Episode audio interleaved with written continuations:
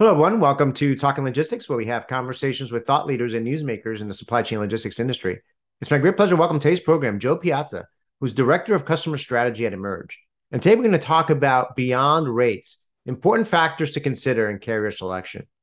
So when it comes to procuring rates, uh, you know, procuring freight, I mean, rates and capacity availability almost always take center stage. And, you know, this is certainly uh, true when freight demand exceeds available capacity, which is where you know the market was you know for for most of 2021 and, and even earlier this year but market conditions are, are certainly different today than it was you know last year. So is this affecting the way shippers are approaching freight procurement? And when it comes to selecting the quote unquote right carriers what factors are most important? And you know how does a freight procurement technology platform take all of these factors into consideration well, those are the main questions we're going to discuss in today's episode. It's great to have Joe on the program to share his insights and advice on this topic. So, Joe, welcome to the program. Yeah, thank you very much for having me. I appreciate the time today. So, Joe, um, you know, we've had other folks on uh, from Emerge on, on talking logistics, but you're a first time guest. So, uh, as is my uh, custom, whenever I bring someone new on the program, I'm always curious to know how people get involved in the supply chain and logistics industry. So, before we dive into this topic, uh, why don't you briefly tell us a little bit about your career path, how and why you got involved with supply chain logistics, and what your current role and responsibilities are there at Emerge? Yeah, so um, taking a, a snapshot back about a decade, um, I initially took a shot at a job working as a freight auditor inside of a freight audit and paint company. And um, little did I know I would be exposed to very large shippers uh, in the enterprise space, um, and more so that I was going to fall in love with the data data quality and looking at patterns and things like that. So I, I really got a good handle on that experience. I quickly moved over to a carrier account management role and got to work more directly with carriers and finding out what was very important to them and what made a good relationship between a shipper and a carrier uh, last over time. Um, and then I transitioned over into more of a governance, risk, and compliance role. Um, and so it was very much a role based on you know what had happened after the shipment had taken place. And so i was attracted to emerge's offering and made the transition over to emerge uh, really to facilitate um, some some improvements and advisory capacities uh, you know really on the procurement side based on what i had seen again happen after everything took place. How could i be more preventative on the front end from a procurement behavior standpoint yeah, that, that's a great. Uh, yeah, a couple of things jumped out at me. First, you know, that you fell in love with the data, and uh, you know, that's something that I would say 23 years ago when I first started in this industry. You know, you wouldn't hear that from someone entering the industry. You know, in terms of the role that data analysis and analytics and everything else is, is playing in, in, in the industry today. So I think that's great.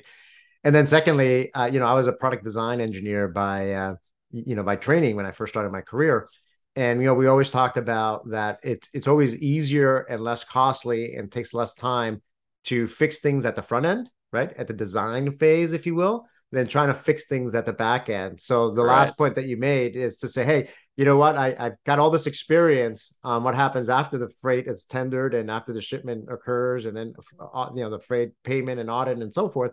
Hey why don't i go to the front end? Because there might be some things that we could do at the front end on the procurement side that might um, you know alleviate or or eliminate you know some of the challenges perhaps that might you know pop up you know later on if they're Absolutely. addressed at the procurement side of things so so that, that's great um so so so let's get right into the topic now sure. um you know like i mentioned you know i think if we were talking about the transportation market last year at this time you would probably characterize it differently than than what it is today because it certainly is is a different environment um so how would you you know characterize the current you know market and and is it affecting the way uh, you know shippers are approaching the the uh, you know freight procurement? I mean, are they becoming more selective in the carriers they choose to work with? Yeah, I think the current state of the transportation market is is in flux. It's still trying to find its ground, um, you know, to provide consistency back to carriers and and for shippers, um, whose you know planning and accrual is super critical to continuing business and growth. So the approach is shifting with the market shifting as well.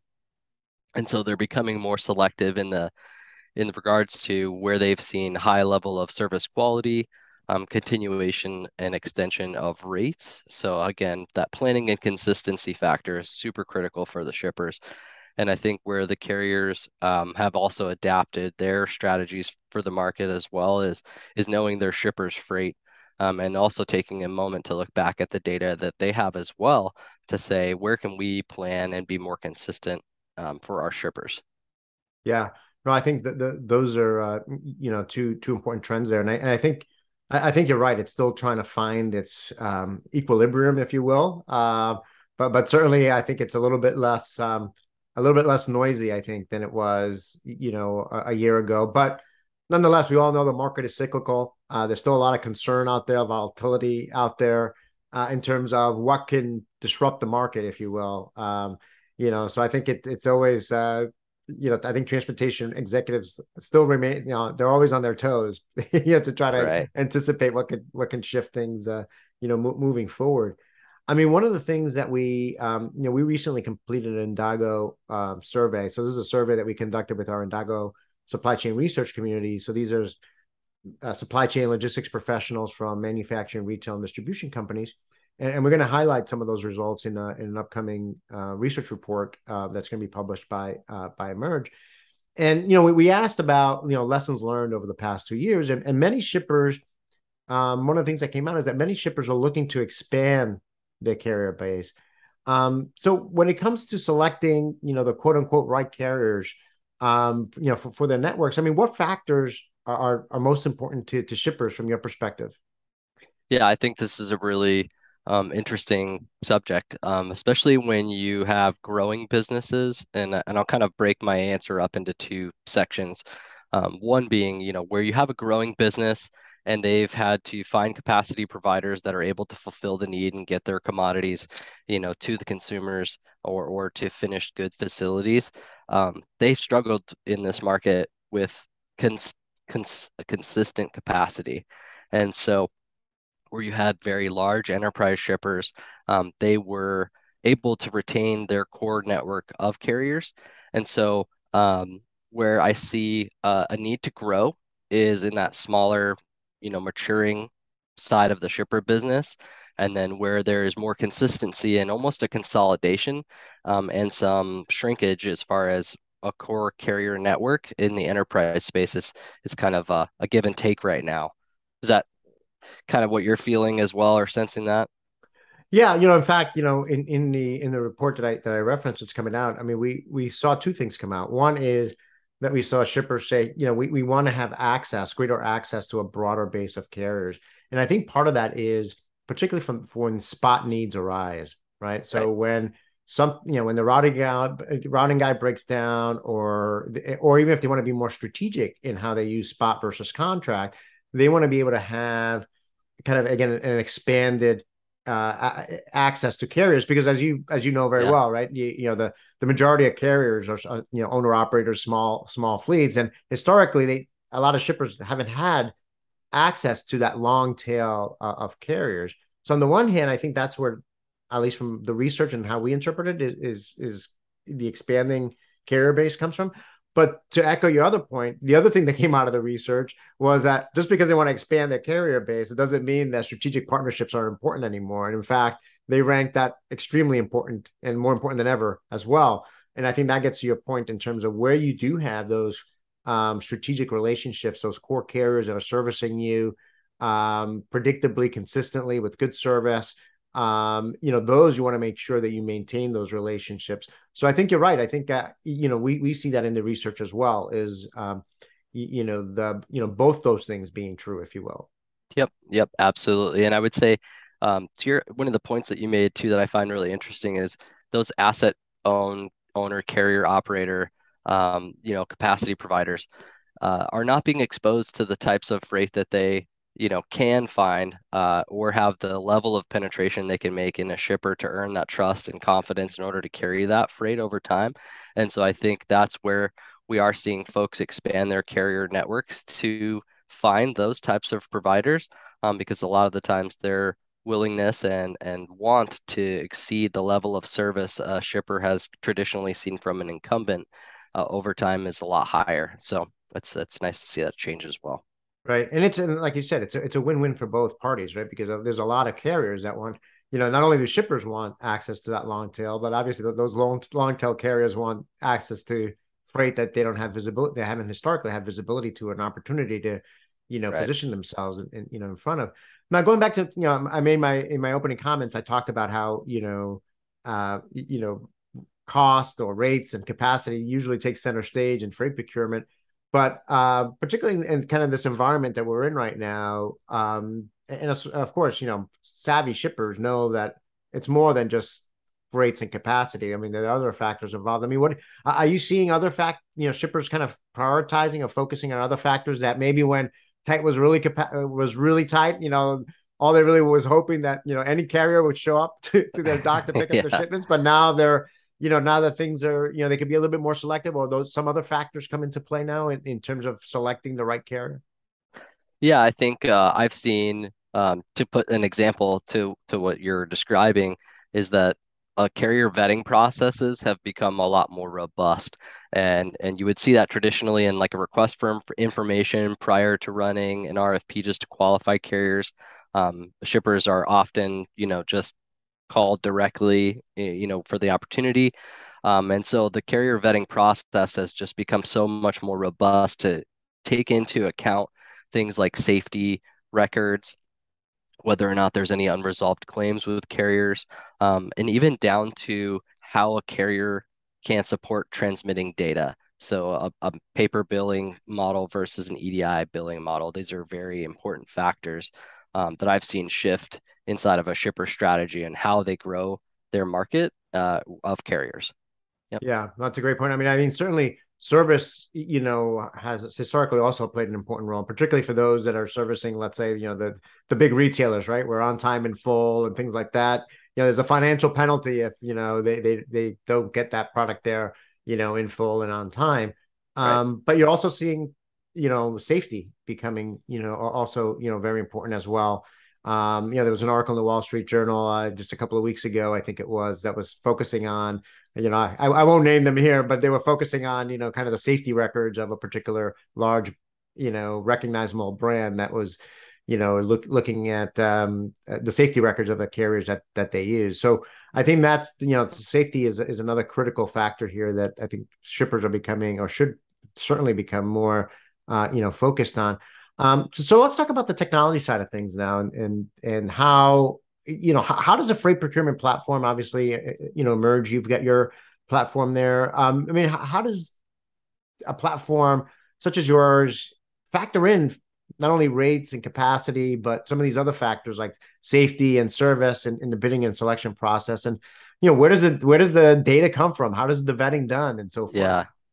Yeah, I think that's a, a really critical part is is the question you just asked is, is where does the data come from? Um, and so one of the things that our platform does today um, is really encompass all of the data. So good, bad, or indifferent. If there are shippers coming to run a bid through our platform, you know that need to retain the historical information for incumbents, whether that be including their safety records in addition to the the price or the scorecard value that they have already kind of stored inside of a native TMS or an ERP, for example, um, we can go ahead and customize that data to live right alongside the data that's run during a bid. Um, so what that does is it really powers up the analysis after a bid's complete so that um, a shipper doesn't have to go through the activity of stitching their data together with the prices they've received in addition to the other factors that they're going to consider before they actually facilitate an award. Yeah, I mean, I think this is where you know technology. You know, we, I talked earlier about data analysis and analytics. I mean, this is I th- I think that's a great example of you know combining getting data from multiple systems, whether it's a, a shipper's TMS or or, or other uh, uh, or your own platform, obviously, because you're collecting and generating a lot of data yourselves, and being able then through technology, through dashboards or things of that nature, being able to um, uh, showcase that data in a way that is makes sense and it's uh, you know helps to facilitate decision making on behalf of of the shippers right? Yeah not only that but being able to model the business rules you know that that would mirror the rule the uh, i'm sorry the strategy that a human would take when analyzing the data. So being able to write that as a business rule inside of a platform to, to your point, to facilitate that awarding decision or at least provide the visibility in a snapshot way that allows you to make a decision more quickly and with more trust and confidence is, is really a, a key factor. So what, what are some examples of, of those business rules? I mean, historically, I've seen business rules like, uh, you know, we want to work with X percent minor, minority owned carriers, let's say, or we want to work with yeah. SmartWay uh, carriers. I mean, are those some some examples? Yeah, some examples um, can also include the, the, percentage of freight that's awarded to capacity providers that are uh, known as a an asset only versus a broker only. So that division is a common one. Or um, a lot of the times I'll hear from procurement teams that uh, they're trying to meet a certain KPI. So their directive internally as an organization is to reduce the total transportation spend by five to ten percent based on the bid frequency that they're going to run. And so if they know that they have a measurement to reach and they can write that as a business rule and include their previous historic incumbent rates, then it's easy to see where the delta is and where the tolerance is within a certain spec versus outside of a certain spec um, and who those carriers are that have kind of fallen into scope as well.